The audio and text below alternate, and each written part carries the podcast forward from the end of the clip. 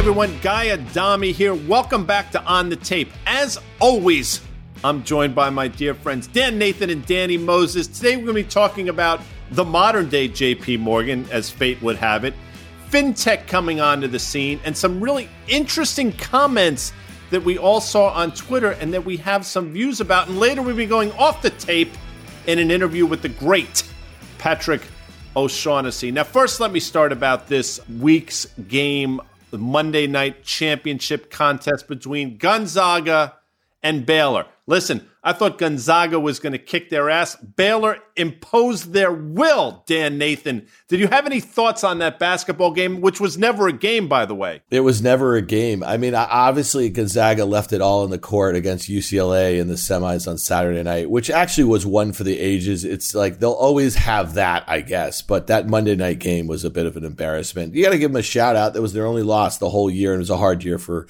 all involved. You don't sound at all enthusiastic about that. Danny Moses, did you watch that game and did you have subsequent thoughts about that game? I had plus four and a half thoughts on that game with uh, with Baylor. So I was I was somewhat enjoying it. I was actually upset it wasn't as much of a of a game. And you're right. I think that game against UCLA, which was the game of the tournament, that UCLA could have easily won, took everything out of those I'm still trying to figure out why did UCLA they had to play a play-in game as an 11th seed. Nobody's been able to explain that to me. On the tape, fans, if you're out there, at me on Twitter and explain to me why UCLA had to play. They were the one of the first four in and one of the first four out, as they say. But we'll save that for another time. Listen, Jamie Dimon is on the tip of everybody's tongue. He is the modern day JP Morgan, and he runs JP Morgan. He talked about the enormous competitive threat of fintech in the near future for banks or his types of banks. He also talked about the fact that the good times are here to stay until at least the middle of 2023. And then he said something, one of my favorite quotes from the letter was, and I'm quoting here I hope there is extraordinary discipline on how all of the money is spent. Well, guess what? I hope I play shortstop for the Yankee because Gleyber Torres right now sucks, number one. I hope I win lotto because you'll never see me on TV again, number two.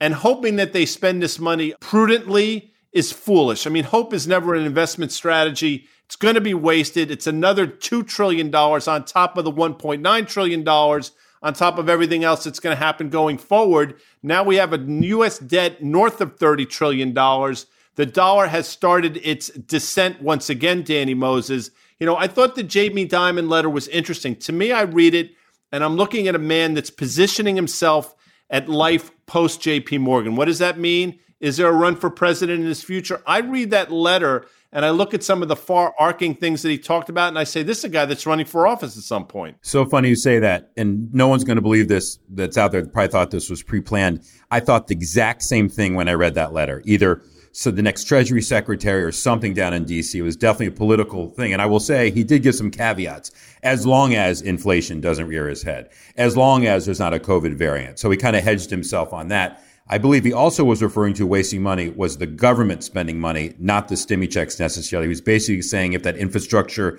plan is spent correctly, then it would be great for everyone. He also, as you commented, made the comment about the threat from fintech and what is the unregulated markets. And he used an opportunity to say he'll go out and acquire stuff if he wants, if it fits with their strategy. And he's upset that there's still these restrictions on the banks because he feels like if they had more cash to do what they wanted with, they could help the economy grow overall. But here we are. I mean, he's the king. It's a $500 billion company. It's the largest bank that, you know, that's out there. He also made some comments. I think where it got a little bit where you and I saw him the same is the talk about climate change and carbon credits and carbon taxes and applying that and how he's, you know, pro climate. Obviously, he's, he's pro, you know, environmental and he wanted to make that point, but saying that things need to be done logically. So yeah, listen, he uh, gave an outlook and we'll see what happens. They're positioned very well. Obviously, we've talked about before, even these crises that we see, these miniature issues that are happening in the market are pretty contained. The banks have never been, for the most part, the U.S. banks have never been healthier. Yeah. So Guy Adami deficit hawk is not one that I kind of had on my bingo card right. this week. Lighten I'm just up saying, there, oh, Francis. Okay. I am a deficit. No, shouldn't I be a deficit hawk? Okay. Oh, just spend. Everybody go spend all, all the money you don't have. You know what? Knock yourself out. Put it on your credit cards because it doesn't matter because it's all going to be all forgiven right. and we can print ourselves into oblivion. Sorry, Dan. All right, but one of the, one of my most interesting interesting takeaways from that letter was Jamie says China's leaders believe that America is in decline. The Chinese see the America that is losing ground in technology, infrastructure, and education, a nation torn and crippled by politics, as well as racial and income inequality. I mean, I thought that was really interesting to me because really, I think if there was ever an administration to spend a couple trillion dollars to try to fix our infrastructure, which just doesn't need roads and bridges, that sort of thing, they're really trying to bridge with broadband and, and some of these other technological infrastructure priorities. They're trying to bridge the gap, I think, on some of these areas where we are seeing massive inequalities. So to me, I actually think it's necessary. I think that a lot of politicians, and we're not going to, this is not debating, this is not uh, meet the press or anything like that. I think that the Biden administration and the people with their fingers on the trigger here feel like they have one shot here to do something that they think is, is really something. It's, it's a hard political choice they're going to make. They're going to likely, if they push this through the way they're going to do it, they're likely going to lose the House. Okay. And what does that mean? That means that Biden could actually be impeached for a laptop or whatever you want. Okay. So I, I actually, I think it's a bold choice. I think they should go for it. Go big or go home. Yeah. Well, I mean, clearly go big or go home is, you might as well go big because there are no ramifications. At this point, you push everything to the middle of the table and see what happens. As a matter of fact, if you remember some of the James Bond movies, he'll take the keys out of his pocket and put that in the middle of the table as well. Because you know what? What the hell? Why not? And I think that's where we are at this point.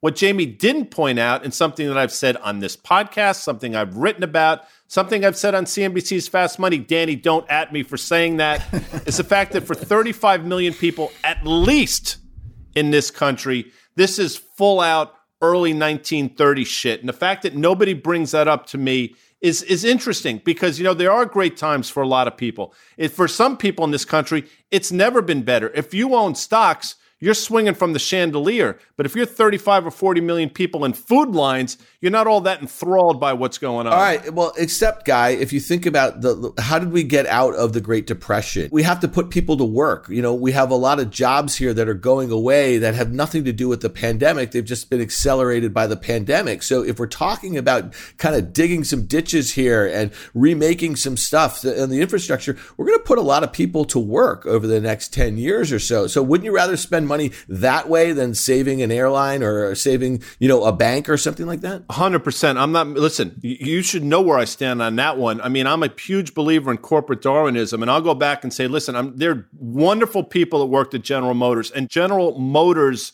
nine, ten years later has finally seemingly figured it out. But you know what? If you had let General Motors fail, guess what? It wasn't like the auto industry was going to go away. Something would have risen from the ashes, and maybe we'd be five years a- ahead of where GM is right now. And oh, by the way, if you let the airlines fail, you think the airline industry was never going to come back? Somebody else would have figured it out and maybe done it a little bit better, Dan Nathan. Okay, well, GM did fail. Uh, I mean, like they, they did. No, no, no, no, no. You understand what I'm saying. I mean, they, they did, and then we subsequently bailed them out because you can't let General Motors fail. My pushback is why? Other than the name and other than the cachet that they bring with them, why? It's a company that lost its way. And if you do believe in Darwinism and corporate Darwinism, something else would have risen from those ashes. By the way, Guy, the, the government does now own some of the airlines. I think they own like 0.1% now of the airlines. They were given its warrants in exchange for uh, all the money they gave. I want to say one other thing, though, which is going on in the economy. If you go buy a restaurant right now or you go to any service industry type company that's coming back, there is a billboard need workers. And I think what's happening is one of the consequences of the unemployment benefits, you know, which are which are great and the stimmy checks and is people not wanting not needing to go back to work. And some people are making more by not working.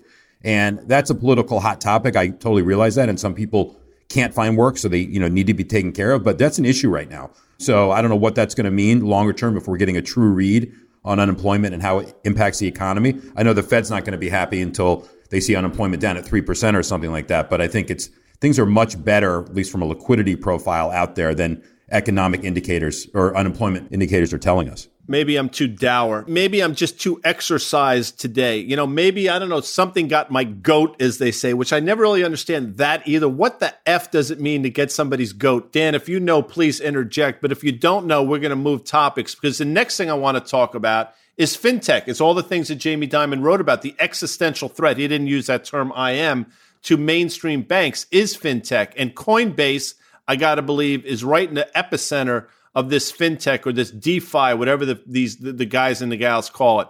And they came out with a blockbuster growth outlook. Is going to go public, I think, on April 14th. This is one that Chamath, whose last name I can't pronounce, said that he missed, uh, and he sort of rused the fact that he did miss it but is one that he's really talked about a lot lately. You have some thoughts on the Coinbase there, Dan Nathan? Yeah, so it's Chamath Palihapitiya, and that was actually nice a really it was you. a very interesting tweet thread. He was giving congratulations to the team there, Brian Armstrong. And, and, what I think is actually most interesting about Coinbase is that, you know, we used to have some of the execs, we used to have Brian Armstrong, the founder, and Asif Hirji, who was then the president a few years ago during that retail driven frenzy in 2017. They used to come on the fast money. We used to have a Bitcoin bug down there. It used to kind of flashing between the S&P 500 and your Dow Jones Industrial Average guy. Um, but the fact of the matter is, is that even during that retail frenzy, they were building out institutional products, for custody, for trading, for a whole host of other services that uh, relate to the way that institutional products are traded. So they were building out the future for mass adoption among institutions. And despite the fact that we saw, you know, crypto just go down, what, 70, 80, 90% in, in most circumstances from the highs in 2017 to the lows in 2020, here's a company that's gone roaring back. I mean, last year, I think that they did more revenue in EBITDA. I think that was in that print the other day than the ICE, which owns the New York Stock Exchange, then the CME, the Chicago Mercantile Exchange, the NASDAQ, and the CBOE. That is truly astounding. Don't you think so, Danny Moses? Because you've been trading the markets for decades and you don't exactly choose what exchange those products get cleared on, but you might never have traded on Coinbase. Here's a company that's been around for, I don't know, less than 10 years. And what did I just say? They're doing more EBITDA than some of the biggest exchanges in the world for the biggest products in the world. Yeah, solid margins. I mean, just if you look at Q1 alone, you just mentioned, I mean, they're on track to do in 2021 probably six or seven billion in revenues and three to four billion in adjusted EBITDA. And that's only with 11.3% of the crypto market share, which I get equates like 2 to 220 billion in assets they have right now. So it's definitely a great platform. I actually traded on it. I bought Bitcoin at, let's see, 5,000 and sold it at 5,700. So I have an account good, there. That's a good Thank trade, you. though. I mean, you know, you say you. that, yeah. like, yeah, in retrospect, I mean, now yeah. you look like a dipshit, obviously, yeah. but at the uh-huh. time you looked like a genius and Ethereum. Dan shaking his head. The folks at home can't see that because we don't have video here on at, on the tape. But Dan is shaking his head at me. I've been trying to get back in my account because if you remember when you first traded on Coinbase, kind of like Robinhood's offering free shares, they would transact, they would give you like a fraction of a Bitcoin for every so much that you actually traded on their platform. I can't get back in my account right now because I don't remember these passwords and it's like two, I feel like Guy. I mean, I got two authentication things, so I haven't bothered. I'm hopeful that somehow I didn't sell something and maybe it's in there, sneaking in there. And I think it's also interesting that I think what I saw, the top 5% of Bitcoin holders control 98% or something of all the coins that are out there or something like that. So it'd be interesting to see how, don't quote me on that stat, but it'd be interesting to see how mainstream keeps trading on the platform. And now kind of how NASDAQ used to trade. I think NASDAQ went public after the dot com blow up, I think in 2002 or something. But NASDAQ was always affiliated with kind of Silicon Valley companies, right? And you would, for a while, NASDAQ would trade on successful IPOs of companies when it was, you know, still on the smaller side of things there's no question Coinbase obviously is going to trade in relation to the, the values of digital currencies. So it's another way for people to play it and a clean way for people to play it. And certainly, I'm sure it's going to be 98% correlated to the price of Bitcoins and other currencies out there just because the average daily volume is predicated on the price of the digital currencies. Yeah, I, I, think that that's actually one of the bear cases, right? If we were to have the sort of bear market that we had over the last couple years into the, the lows into 2020, a lot of their fees are denominated in crypto. But one of the things I'll tell you is really interesting is that if this company were having a slow quarter, let's say, there's like dozens and dozens of these crypto things. And if you go and look at market cap and you look at some of the market caps of some of these tokens that are trading and the volume and then the uh, Uh, the market capitalization, it's crazy, man. Like there's things that you've never heard of that have $20 billion market caps. So they could just decide one morning, oh, well, we're going to put Guy Adami coin on Coinbase after doing some due diligence that's trading like water over on competitor Binance. And all of a sudden they could create tons and tons of demand. So I, I guess my point is, is a really interesting setup and it's very different than most of the traditional financial services companies that we're used to valuing. And I'll just say this. I mean, I can't tell you what it comes out of this direct direct listing next week, you know, what it's worth. But this company's here to stay. Okay. And, and this is probably like buying, you know, Charles Schwab in like the early 80s or something like that. So I'm not saying you buy it on the direct listing. I think it's something that this will disrupt so many of the financial services companies that we've been talking about uh, or investing in for the last 20 years. So Danny, I'm gonna quick. I'm gonna ask you the question because you always nobody listen. We're not here to play the ring the bell game and try to pick tops or bottoms, or whatever that is. But I'll ask this question: Could it be as simple as Bitcoin tops out in the short term? We've had a huge run up into this release or into this IPO on April 14th. Could we see a short term top based solely on the fact that that's when this company is going to list? Not necessarily. I don't think the two are technically correlated as far as the company building upon this valuation per se. If you're asking me, will Coinbase track Bitcoin to a degree? Of course. But I think getting a $100 billion valuation here is not out of the realm. I would not be surprised if it trades north of that. And to Dan's point, they're going to dominate. And I think when companies list, they're listing for a reason. And I think they're going to start to use their stock potentially to make acquisitions in other spaces. If they see a threat coming on with their size, they can just start adding to their portfolio. And so I agree with Dan. It's it's here to stay. If Bitcoin pulled into you know forty five thousand right now, certainly wouldn't affect the listing. Maybe no. in terms of where it would trade, sure, but uh, I don't think it's predicated on that. so Dan, I, so what, what, hold on, Dan. Well, you you you made you made fun right. of me, so I'm going to come back at you. You said something about Guy Adami coin. Well, I saw it come into America one and two, and Eddie Murphy, Prince Akeem, had his own coin from Zamunda. So if you can get me a coin like the Eddie Murphy coin from the Prince Akeem coin with the heads and tails, I'm in, sucker. Just saying. I suspect that you would be killing it in the NFT fine art market right now, guy. Uh, if Should've. you will. There's you no know, way you made it through the end of of Coming to America too. There's no I way you watched. 100. percent I loved wow. every minute of okay. that movie. The fact that he brought back everybody that was still alive, I believe. In terms, the only person that didn't come back. let's play the game real quick because I know the answer to this. The only person who's still alive, in my opinion, that didn't come back was who? From Coming to America. Dan, want to throw a guess out Mr. there? Mr. McDowell. Wrong. 100% wrong. Eric, the guy from. Uh, he, you're right. Eric LaSalle was not back. I'll tell you who else you. didn't come back. Yeah. Samuel Jackson, who, if oh, you yeah. recall, robbed the McDowells, Dan. Interesting. Yeah, yeah so I want to make. All right. I'll, yeah, you I'll, know, forget both so, you guys. Go all right. Well, here's the thing. I'm just going to go back to crypto for a second here.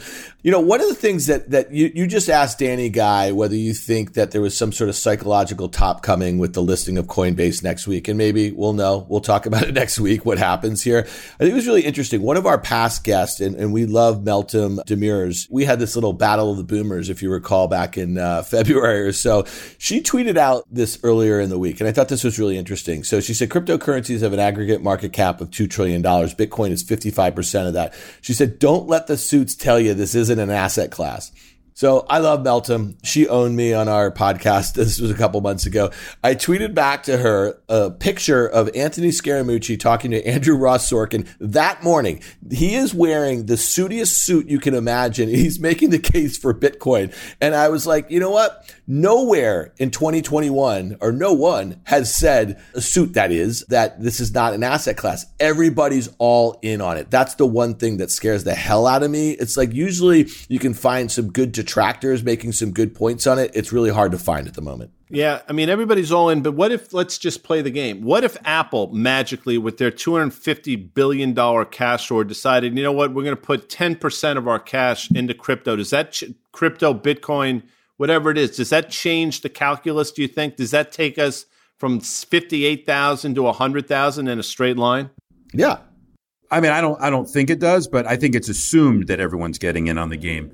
I also think that it's indicative of everything feels like it's out there and obvious. Dan, to your point, Scaramucci just wants to be loved. But you're right. If, if, if, if, it's reached everybody at this point, but I can name a lot of stocks where I felt like it's reached everybody. I think to answer your question, I could argue that Bitcoin goes up as a result of Coinbase being out there. And as it becomes more into the pop culture phenomenon, more people realize, oh, this is a real company, Coinbase. I can actually trade Bitcoin on this exchange, I think it'll actually bring new people into the market. It feels to me that the core Bitcoin holders, again, it's hard, like I said before, it's so top heavy, of course, aren't really selling. And it's such a small part of their institutional side investment. If you have a, a pension fund or a, you know an endowment or a family office, it has just decided to put one to two percent of their money into digital currency, yes, you could argue if two becomes six, they can shave it back a little bit, but they're not interested in in selling it. They're not trading it, I should say. It really is a means of diversification. They are literally buying it for a store of value and they're thinking about it. I know Guy has had a lot of commentary on this. He, he's had this great conversation with Michael Saylor that we posted on the on the tape feed a couple weeks ago. I mean, so your point is is that if you have these massive multi-trillion dollar financial institutions allocating one to two percent and they're never gonna sell it, you know, the, the fact is they're just buyers waiting in the wings. And I guess that what I would just say is that's what's different this time, guy. I mean, I guess that's what I'm going to trigger you. People are waiting for the pullbacks. We've made this point. If you look at the Bitcoin chart this year, it's up 100% year to date. There's been three pretty big sell offs. In January, there was a 30% peak to trough decline. Then in February, there was a 26 peak to trough decline. In March, an 18% peak to trough decline. Do you get my drift here? The declines are getting smaller and smaller. Mm-hmm. So it actually really feels like it's either going to actually explode. And I'd also mention that Ethereum has actually doubled the performance of Bitcoin this year. So if you think about the NFT phenomenon and just the kind of protocols that are being built on top of the Ethereum network, and then you think about this change that's coming to the network coming this summer, there's a lot of catalyst there. So it just seems like there's just, as our friend BK would say, there's a wall of money to waiting to buy these things on any pullback. So let's play the quick game that we tend to do from time to time, the Would You Rather game, because both these companies are going public. Robinhood as a publicly traded company or Coinbase? Yeah, I, I think I kind of answered that question before. I mean, I think that while both of these companies have probably seen their market values at least double over the last year, I look at Robinhood and I say, I am just not sure what they have innovated on. I don't see the fact that this company like offered an easy on ramp to people to the financial markets that and somehow that was some sort of innovation by offering it no cost to, to anyone. I mean, I, I'd much rather pay for a really good service. And I think that's what Coinbase has done. They've also offered a very sleek and elegant on ramp to the crypto world. And the other thing I'll just tell you about Coinbase, and after looking at Robinhood also, is pretty simple to me that Coinbase has basically led with education. And I give them a lot of credit on that. So to me, when I think about the two, would you rather, I'd much rather own a share of Coinbase than Robinhood. I actually, you know what I would do, Guy?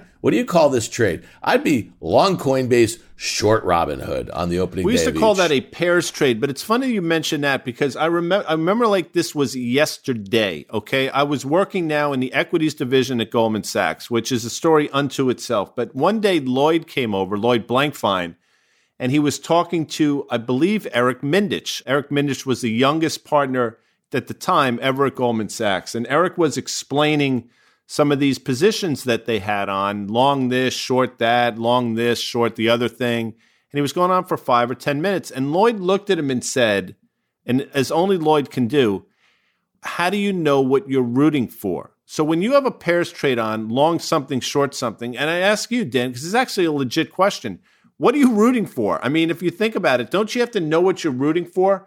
I mean, those pairs yeah. trades to me are just sort of, I'm not saying it's a cop out, but I'll say it's a cop out. Yeah. I mean, not really. I mean, if you have a strong fundamental view, especially if they're competitors, I mean, the, the idea of kind of placing a pairs trade on things that aren't particularly correlated or don't have like some form of fundamental connection here, you know, that to me is, is a difficult situation. But let's go to Danny on that. Would you rather Robinhood, which is filed confidentially to go public this year? We would have actually been written, writing their obituary back in January, but now they're going to be a publicly traded company at some point this year, and Coinbase, which is listing direct next week, Danny? I choose Coinbase, and I choose Coinbase by a long shot. And I look at Robinhood. Another regulatory issue has come about. Not a major issue, but another indication they have no idea what they're doing. So it turns out that Robinhood failed to report fractional share trades to the tape they started offering fractional share trades, which is great. You know, letting people buy a piece of Apple or a piece of Tesla, which is a mistake, but that's a whole other conversation. And then they, the trading that was occurring did not get reported. When did they come clean with this? Hmm. The week of January 25th, it appears that they ended up saying that they hadn't been reporting. What else happened on the week of the 25th? I think we all know that was the blow up with GameStop and so forth. So I don't think Robinhood has their shit together, certainly at a $40 billion valuation relative to a Coinbase, the numbers that I just saw Coinbase put up. So I choose Coinbase in that contest. No, I think you're right. I would make it Joker, Joker, and the triple, as they say. So we looked at the Twitter this week, Dan Nathan, and Dan Moses said to me earlier in this show that he we didn't rehearse this, but he had the same thoughts in terms of Jamie Dimon running for office at some point. So, number one, we agree. We also agreed on this one because on CNBC's Fast Money, second time I brought it up during the podcast, Danny, yep. we talked about the following tweet Elon Musk to Cathie Wood. What do you think of the unusually high ratio of S&P market cap to GDP question mark to Cathie Wood? Now, I said on the show that I didn't go to the law school, but clearly Elon Musk spent a day there because he absolutely knew the answer to the question he was going to get from Cathie Wood. And I found it so effing disingenuous. And I said as much on the show, and I might have tweeted as much. Danny Moses, please. Well, help me out. When here. I saw that tweet, and then the, I think the tweet, uh, you know, around the same time, another one from Musk, which says, "quote The Earth is not flat; it's a hollow globe, and Donkey King lives there." Followed by, "What do you think of the unusually high ratio of S and P market cap to GDP?" Yes, that was a planted question, and it allowed Cathie Wood to go on a tangent about how she thinks about the world, how she thinks about investing. And I want to highlight one thing that she said in her tweet. And I want to take this out of, you know, a little bit out of context of how it was exactly written, but this is what she wrote. Companies that act to satisfy short-term oriented shareholders will pay a steep price. Well, that's the biggest hypocrisy I've seen from her in terms of what she's been doing, her ETF buying, her other index fund and, and so forth. And that's all about saving short-term pain and not having to face the short-term pain, but now you're going to have to face in the, in the long run. So it appears that we're now tying in, you know, Musk and Wood, we always know have been somewhat tied in. It turns out that Bill Hwang was tied in. There was a great article on Bloomberg written today by Schatzker about how he and Cathie Wood met at a retreat down in Princeton, Christian retreat, and you know that's and they practice the ways of what's good for the markets. And I can go on some other quotes here from Hwang. Well, hold on one second. This is the Bill Hwang who in 2012 pleaded guilty to, I think, insider trading and stock manipulation and paid anywhere between 45 and 60 million dollars worth of fines. That one? Yes, the one. Yes, that one. Okay, so I just wanted to make sure. It might be two. You never. I'm just curious, Danny. Yeah, I just wanted to know. This was his quote. I guess this is just a quote episode. I will try to invest according to the word of God and the power of the Holy Spirit. Okay. Companies like Netflix, Facebook, Amazon, and LinkedIn are doing divine work by advancing society. I'm guessing that the movies that Netflix shows don't bother him or the movies that Amazon Studio shows don't bother him. But if this is the philosophy and more power to people that want to express their religious views, but I think when it comes to Wall Street, using that as at, at the end of the day as an excuse or a reason does not turn out well. Are you a fan of the MASH show, Dan Nathan? Remember MASH back in the 70s? Yeah, great. Alan Alda. Yeah. yeah, Alan. Okay, get some energy with you. Yes, Alan Alda. But there was a great saying from Colonel Sherman T. Potter, and the saying is this: "Ready? Horse hockey." To that, I'll say horse shit. Colonel Potter said horse hockey. That's what I say to Bill Hwang's finding religion as he invests his money in 2021, Dan Nathan? Here's the thing. Okay. So Bill Hwang actually put his money where his mouth is. I think he funded some sort of Christian charity or something to the tune of like a half a billion to a billion dollars of his own money. And then he goes ahead and loses all the rest of his own money to the tune of maybe a hundred billion dollars. It sounds like that was levered and, and a lot of money of some banks that were his counterparties. So to me, this is uh, 2021. There's a lot of uh, do as I say, not as I do out there. Listen, yeah, but just to tie a ribbon on this whole thing, it's interesting you mentioned that because listen, Credit Suisse, I think, was on the hook for a five billion dollar loss, and and if you back into the quarter, they're going to say, Dan, you know this a lot better than I do, but the loss is going to be significantly lower than that, which leads me to believe they had an outstanding quarter. Why do I bring that up? Because as we mentioned earlier, J.P. Morgan and the rest of the banks report next week. For you playing the stock market game at home right now, given where J.P. Morgan is trading trading at 2.3 times, 2.3 times for emphasis, tangible book. We're getting into sort of nosebleed. Why do I mention that? Because right now, Citi on the other end of that spectrum is trading at one time tangible book. I absolutely believe that JP Morgan deserves a premium valuation. The question you have to ask yourself if you are playing in the stock market is how much and how much do they deserve? Does Citibank catch up or does JP Morgan trade down? I think it's the latter, but that's what makes markets, as they say, Danny. Yeah, I would. I want to tie up this Hwang thing with a bow here, also. In that, it turns out it was 20 billion of his money, basically family office money, levered to 100 billion. And so funny to me, the prime brokers that all kind of got together and kind of screwed each other over. Morgan Stanley and, and Goldman, Deutsche Bank, and Wells all got out unscathed. Credit Suisse was one that's saying, hold on, guys, are we sure we need to do this? And remember, we talked about the Greensill issue. They probably were like, you have to be kidding me that we're about to deal with this. We're still trying to figure out this Greensill thing and this Credit Suisse and this Hwang Archegos thing happens to them. So they're left holding the bag because they were late, but they were aware as the, all these brokers were. But here's the thing that still doesn't make sense to me. They're saying that Bill Hwang may have not committed a crime. I don't know how, if, if you, you have to sign a disclosure, a lot of disclosures on Wall Street, a lot of paper trails on Wall Street. If he was intentionally hiding leverage from one broker to another, that's the same as an individual like us getting a mortgage on a property, not disclosing that in your asset or liabilities, whatever it might be. With the, I don't know how this is not going to come back to him. We'll see what happens, but there has to be recourse. Now he has nothing left, so there's not going to be money recourse. But somebody broke the law here, and I would imagine that one of these brokers is going to come after him. Miles to go before I sleep for you literature fans out there. And by the way, when we come back, we're going to go off the tape with Patrick O'Shaughnessy. Stay tuned.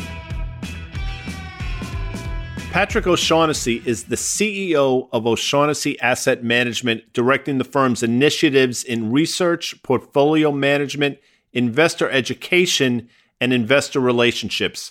Patrick also hosts the Invest Like the Best podcast, where he interviews leading investors across asset classes. Patrick, it's an absolute pleasure to have you join us today. Patrick, my man, thanks for uh, coming on to be a podcast guest. Want to flip the tables on you here. Thanks for having me. How many times have you done interviews like this? Very few. I really try to say no to most of them. I don't want people to get sick of me. And so this is maybe my fifth or something like that in five years. He's bringing in the Nancy Reagan technique to just say no. So well done by you, Patrick. For Danny, I got to say yes. What do you say to your guests that you can't get to come on? How many people have told you no? A lot. These days, most people say yes, but early on, maybe half said yes, something like that. So I'm, I'm used to it who you chasing right now maybe that you can't get a hold of that you want that you you know we can do a little outreach right here. All the enormous ones that i'll get to eventually the bezoses and the musks of the world. But i'm not chasing anyone right now. Like we are so overloaded with stuff to do that it's been nice. It's organic. At the end of each one of mine i ask people who should i do next? And that's most of our pipeline. So let's talk about what you've built now and we'll work our way backwards. So i checked out this colossus media very impressive what you guys are doing, almost like a search engine of information of your episodes and topics and things. Can you talk about genesis of this and what you're trying to build with that? Yeah, maybe I'll start at the very end, which is where we want this to end up and work backwards. So the simple idea is imagine if you could go into this application or website or whatever, and no matter what you wanted to learn about, no matter how nuanced or niche or detailed, you could access a what I call a definitive conversation on that topic. And that means an incredible host, an unbelievably well educated domain knowledge guest, entertaining, well edited, well produced, blah, blah, blah, on thousands and thousands of topics.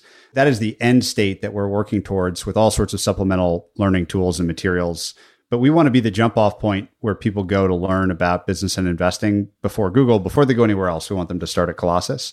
And we're very early on in that journey now, but we just launched a key step, which is episodes that I had nothing to do with, right? So a host, a guest, a production, you know, a topic I, I wasn't involved and that's been key but that's the end goal that we're marching towards is building a factory that produces these very detailed definitive conversations so you're still doing invest like the best you're still doing founders field guide Yep. And you're still a portfolio manager for O'Shaughnessy Asset Management, correct? Yeah. So it's changed a little bit. Uh, technically, yes, portfolio manager, but CEO, run that business, have really turned that business from what I would call an asset management business into more of a software investing software business.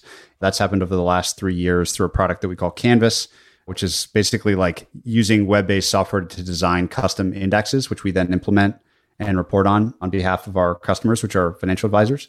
So the CEO of that business.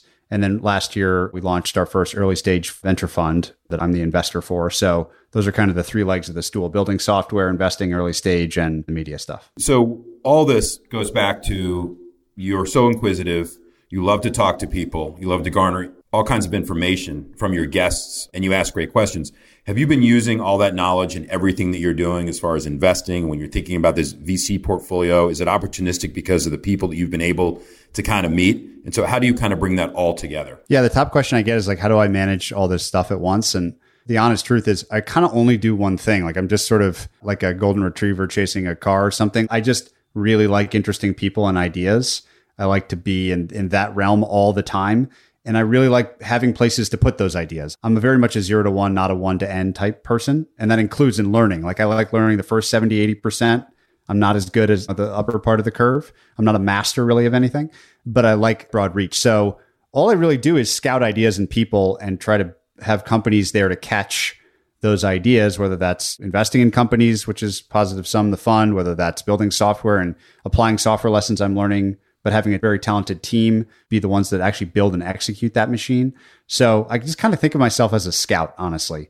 And that's what animates me. So I can work other people in that one dimension. Everything else, I'm kind of shit. But in that one dimension, I, I, think I'm pretty good. So, Patrick, you know, back in 2017, during the first crypto craze, or at least the one that caught most people's attention, you put together this hash power series. I listened to it twice. I found it to be just such a useful resource to get my arms around a topic that everybody was talking about, but few people knew a lot about. And you put some of like the OGs in the crypto space on a multi-part series. You made it very digestible. It wasn't like a money grab, meaning like all the people coming on, like pushing their tokens or whatever the heck they were doing. It really had a long-term vision and I really appreciate it. I've been forwarding it to people for years since then. Not much has changed since then. So tell me how did you find the topic? How did you get those people together? And what have you done since then on crypto building on top of that series? And, and I, I got to tell you, if you're a 2021 crypto curious person, go back to Patrick's 2017, go to Colossus and check it out because it is truly astounding. Yeah, you know, I'm, I'm actually very proud of how it's, I listened to it recently, how well it stood up. I, I really do think it could still be the jump off point for learning about crypto. The honesty, I'm glad you liked it because it was by far the hardest thing I've ever done in media. You know, I've written a book, like that was a pain in the ass. This thing was a bear. It was a bear to get everyone to say yes because it basically was all the top people in the ecosystem, save a few. And it was an insane amount of editing and piecing together. And I kind of didn't know what I was doing and figured it out on the fly. So it was very hard work.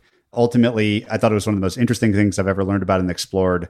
The topic, I had lunch with an institutional investing client and they were deep into it and they were leaving their the University of Chicago to go start a crypto hedge fund. And I was like, what the hell is crypto? You know, I don't, I don't even know what any of this is.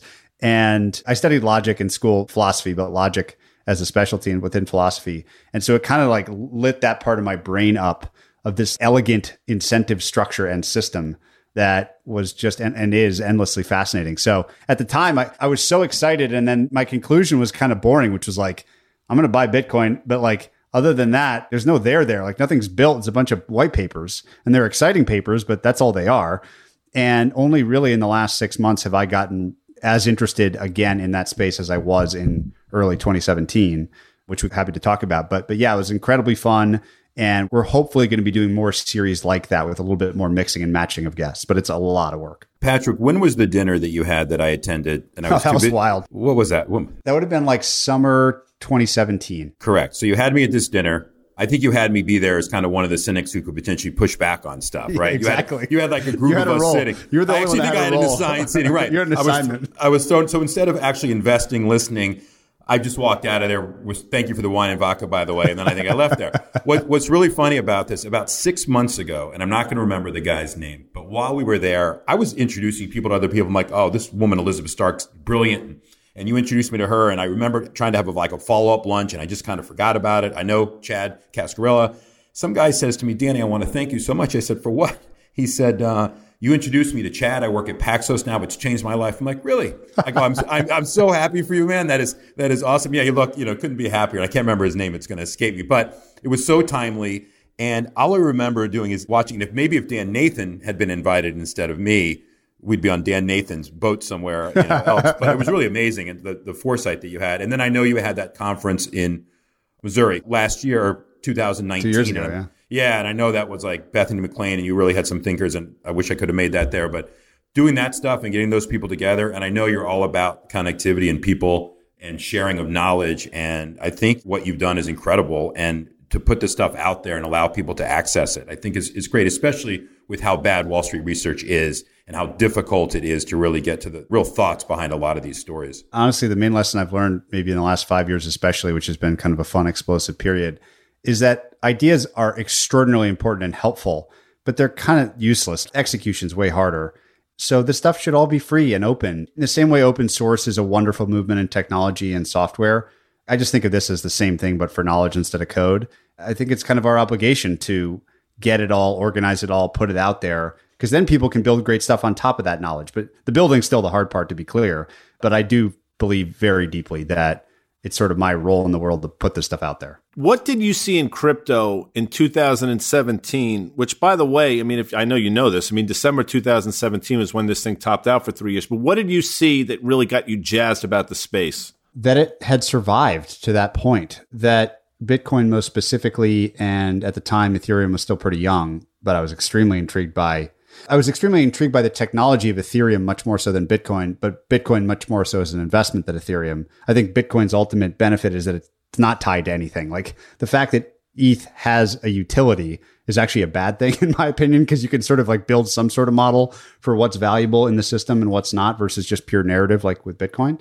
So what intrigued me was there was this thing at the time it was I guess 300 billion or 200 billion of market cap and that it had survived, that it hadn't been hacked, that when you dug into the the encryption stuff, like the SHA-256 stuff, you get deep into like the CIA's history involvement with that with that encryption algorithm. You look at the mining distribution, like all this network had sort of bootstrapped itself into existence without any centralized control. Was just fascinating. I just couldn't believe it, it was a thing, and that there was so much liquidity in it and so much market cap in it, despite this kind of self-organizing nature of it. So that's what most intrigued me. And then the podcast I'm releasing next week is with Chris Dixon. I think we're now at the second layer of like, holy shit, there's actually interesting applications to be built on top of this. I don't know if you guys have used like Uniswap or like some of these things, but it's pretty damn cool and it works and it's fast and it's instant. And it feels like we may see another leg here of actual infrastructure that's that's pretty special. Of your guests that have come on, just to switch gears a little bit, and you don't have to name me because I'm definitely not in, in your top five favorites, but the people that you've had on that had left the biggest impression on you, both from an investment standpoint and a philosophical standpoint. Can you have you thought about that before, or who would you kind of point to that it really have kind of a? In fact, if you go to the website and you sort on most popular, the audience is really well calibrated to your question. The top ranked episodes, it's not one for one, but a lot of the ones that are the ranked the most popular are also the ones that had the largest impact on me. I'll give a few examples, and they tend to be people who we just kind of scramble your brains because they're so smart and they're looking at things from such a unique perspective. John Collison's a good example at Stripe. That's kind of a cliche one. Everyone knows how smart he and his brother and that whole team are. One that probably is the underdog favorite is a guy named Nick Kokonas, who actually was in the news recently because he sold he just sold his company Tock for like four hundred million dollars. So he's done really well. But he was a Wall Street guy who turned restaurateur who ran Alinea in Chicago, best restaurant in the world or the country or whatever. And the guy's business acumen and thinking is just stunningly good. And that is probably the one that we heard the most from the audience about. If I said to some 20 year old, like, listen to any one of these, it would be listen to that one. His clarity of thinking is, is stunning. And then a guy named Charlie Songhurst comes to mind, who's over in the UK. And again, just this framework after framework after framework we're thinking about it. He, Charlie, if Nick was sort of like the business episode that's best, Charlie is one of the most interesting investing episodes. He's seen so many different companies. He used to run strategy for Microsoft. So just a brilliant, brilliant guy. Those two are extremely popular. They pop most immediately to mind. But honestly, Danny, there's hundreds. Most of them have some sort of impact on me. Most of what I know has come from these people. So uh, it's been a great experience. How did you get to where we are? April 2021. There's a backstory, obviously, for Patrick O'Shaughnessy. And I think it's interesting for people to hear how you've become as interesting and as curious as you are. So tell us a little bit about yourself, if you can. Yeah, I mean, I guess the answer is step by step. I'm a huge believer that the North Star is to be interested, not interesting. And if you do that long enough, that you'll eventually seem interesting to other people, but that's never the target. I certainly don't consider myself interesting. I definitely consider myself curious. And I don't know, I guess I was just always like that. So, like I said, I studied philosophy. I was trying to figure out what, what does it all mean, you know, from a pretty young age. I mentioned the logic focus and a field called epistemology, which is like, how do we know what we know? So, like, pretty intense navel gazing stuff. I got lucky in that when I graduated in 07, my dad was leaving Bear Stearns Asset Management to start up a new asset management firm. And I joined as an intern, literally just let me just see how a business gets set up. You know, this is probably valuable. And I very quickly fell in love with quantitative research. So I spent like eight years really just building predictive models for public equities. That was a great education. I mean, it was like a really cool alternative MBA. Like I didn't study companies or finance in the traditional way. I studied it all through data. And so I got to see and feel through data how businesses worked, how competitive advantage worked, and so on, capital allocation. I tapped out. I ran out of skill. Our team now is 10x more talented data science wise than I was. I started doing more broad investing, exploration, writing, listening, building. And that was, you know, six or seven years ago. And I've basically been on that train ever since. So those are the two major chapters, sort of like nerd in a closet doing research to, you know, sort of expansively curious business explorer. Well, you glossed over a couple things. You glossed over the fact that you went to Notre Dame, which is a fantastic place, and you have a long lineage there, which is also fantastic. And your father's a bit of a legend in the business. Can you sort of speak to that? Because he wasn't just some dude who left Bear Stearns. I mean, I like the way you you said that, but that's not true, and you know it. Starting with Notre Dame, there's a long family history there. My great grandfather, who was born 100 years before me in 1885, had a crazy name. His name was Ignatius Aloysius O'Shaughnessy. So everyone called him IA. IA was the 13th kid, so they ran out of saints' names, which is why they called him Ignatius Aloysius. And he was an extremely successful oil wildcatter, one of the most successful. He gave away almost all of his money in his in his lifetime, lived to be almost 90 and was a big benefactor at Notre Dame. So basically from his time through to my graduation, there was always me or one of my cousins was always in school there. And what IA I would say like imbued in the family's sort of like DNA is these twin pillars of entrepreneurship and philanthropy. And it's almost too much, honestly. I like the family reunion. It's like, do we have to watch this stupid video again? Like, we get it. But he's an adored figure sort of in our family lore. And I would say that really, it's it's really true. If you hang out with my cousins, like they're all entrepreneurs, and then they give their money away, and it's a very cool, very heavy risk taking, hardcore Irish Catholic family. And my dad is a great example of that. I mean, he, I think we've all been really lucky to come from lots of privileged background, but he took it all and basically pushed the chips all back in to build a totally separate business from the family business, which was a series of asset management businesses culminating in the current one, OSAM. And like you said, he's one of the earliest quantitative researchers on Wall Street, doing a lot of that work in the 90s with the Lakonishoks and the Asnesses and the Famas of the world, and built a huge franchise around that research. So, yeah, I've been very lucky to be a part of not just in my immediate family, but in the broader family and sort of the spirit of, of what they try to accomplish. So, Patrick, as it relates to your pop, though, you left one thing out. The guy slays on Twitter. He, he's actually much better at Twitter than you are. I mean, you're a fantastic podcaster. Okay. I'm going to give you that. But the guy is like got this meme game and everything like that. Like, what's his deal? It, it, like, what, what is, where, where did he get this skills from? You'd have to ask him. I tease him that he's the first person to enter the metaverse and uh, we'll all catch up at some point. Like, I think that's actually true. He loves ideas. He loves young people with a lot of energy. He's much funnier than me. I'm way more intense and he's more likable. Like he is exactly as he seems, like kind of funny and likable and jovial and very positive and optimistic you look, he's at a stage of his career when when he can do that. He can be the the don of Twitter, and I think he really enjoys it, and you know interacts with a lot of people, and I think is very helpful to a lot of people. Very generous with his time. So yeah, he's the first he's the first person I know that is natively online and has entered the metaverse. Patrick, I, I got to say, I got to bust your chops a little bit because you know when you first started out and you got your first sponsor, I think it was the CFA Institute and you did, you know, like the, the 15 second. Now I go on your podcast. I got to get through like a couple minutes of like major sponsor providers. So I know a guy like you would never quote sell out, but congrats on, on getting that going. And I know it's been, it, it's really blown up for you. But question, and you rarely opine on this. Do you have any thoughts on the market itself? I know you don't like to talk about it that much. Like you don't, you like other people to talk about it. I'd love to hear your thoughts because I, I don't get a lot of that out of you, kind of where we are right now. Yeah. I mean, I guess my first point would be having studied every, every strategist and met a lot of them and been interested in all this data for a long time.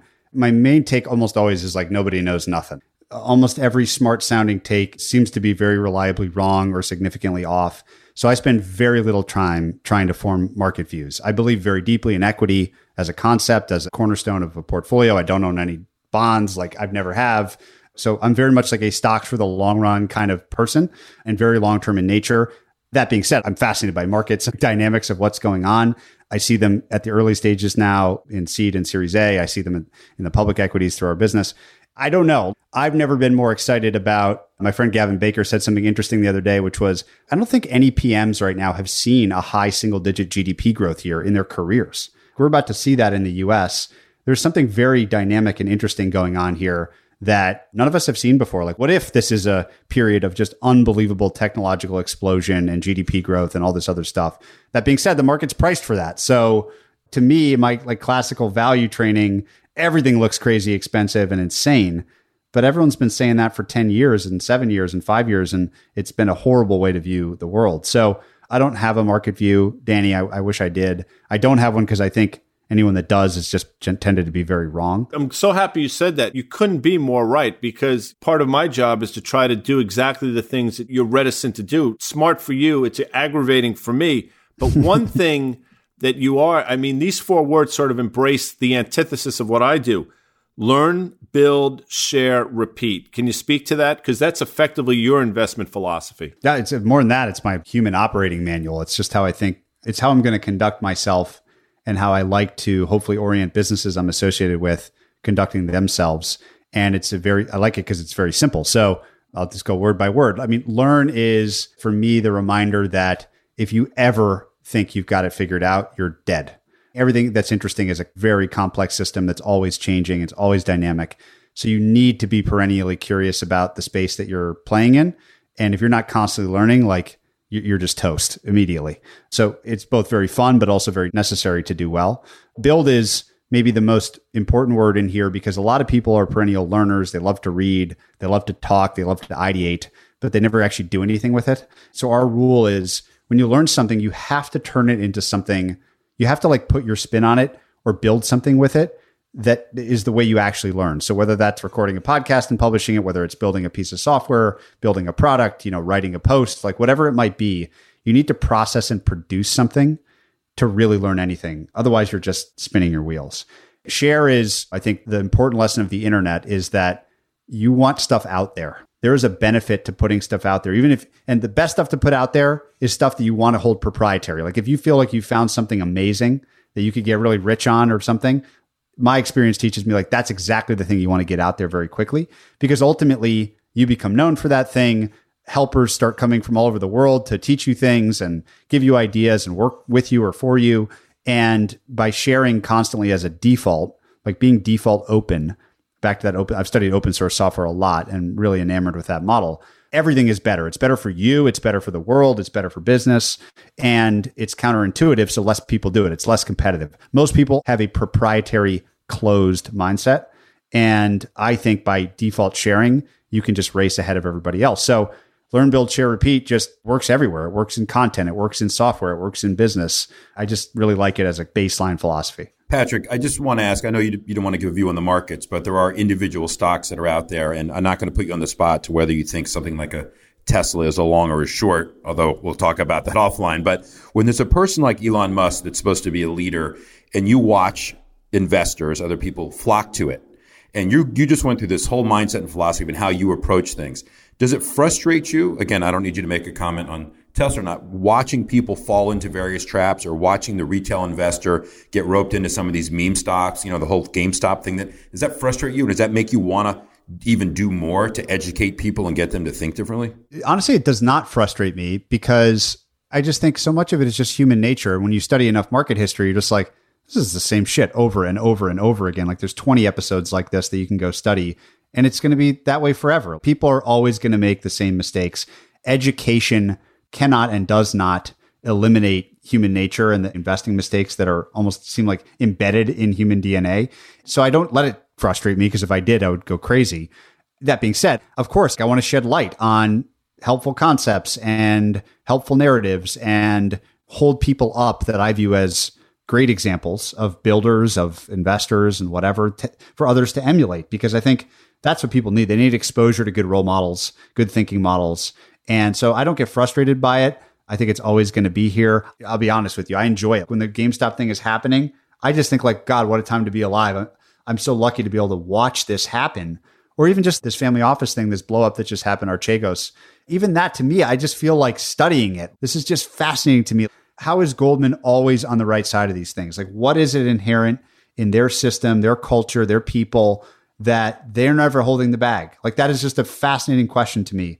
And so far, actually, it's the opposite of frustrated. I'm just, I'm just endlessly interested in this stuff. And I think it's always going to be like this. It's funny. Dan said your father's a bit of a badass on Twitter, and he is. And you can tell he's definitely got an edge to him, and he's a bit of a rebel. And you know why I know that? Because he went to the University of Minnesota. Explain that one to me. How did he get out of going to Notre Dame, and how did he wind up as a Golden Gopher? Well, he was chasing a girl. Uh, it turned out. Come on, is that is that right? Yeah, yeah. That's so fantastic. They, so they met. My parents met when they both went to Georgetown for a Oh, time. whoa, whoa, whoa, whoa, whoa! Slow down, slow down. Say that again, slowly, please. both went to Georgetown. Thank you. Uh, I think only only for maybe a year each. I honestly don't even remember. My mom was studying journalism, and the University of St. Thomas in Minnesota was one of the best journalism schools in the country, and also where they grew up. They both grew up in Minnesota. I was born in Minnesota, so she went back there. And my dad, to your point, I think he only ended up getting his college degree to make his mom happy. He didn't care.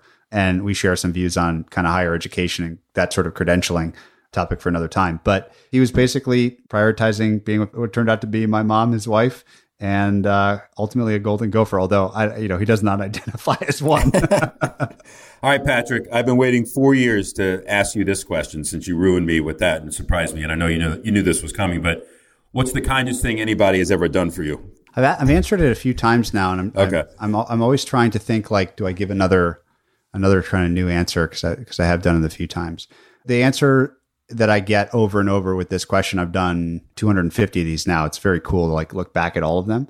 They fall into very few number of categories: family, parents, spouse, probably most common. Either just like a general kindness or some specific episode.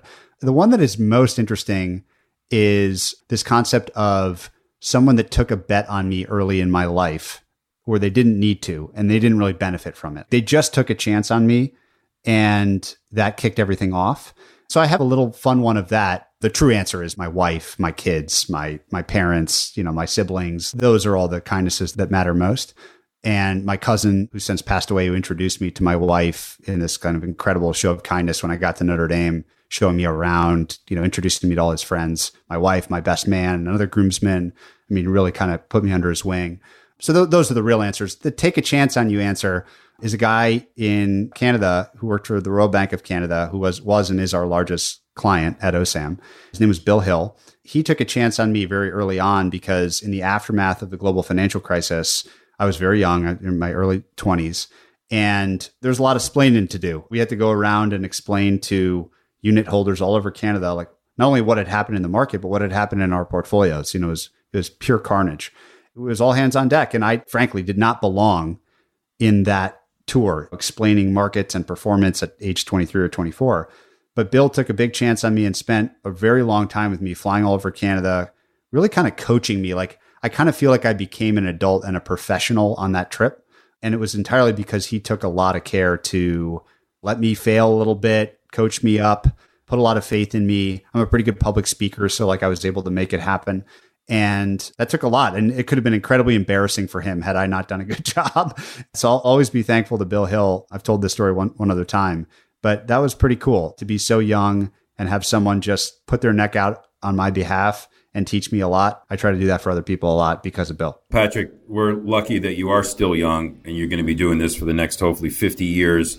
And uh, keep all the great info coming. You're a great entertainer, you're a great educator, and you're great to be with. And can't thank you enough for coming on on the tape with us today. It was so fun. Thanks for having me, guys. Patrick, thanks once again for joining us. If you're listening to this in a podcast store, be sure to hit subscribe so you never miss an episode. Follow us on Twitter at On the Tape Pod, and we'll see you next week.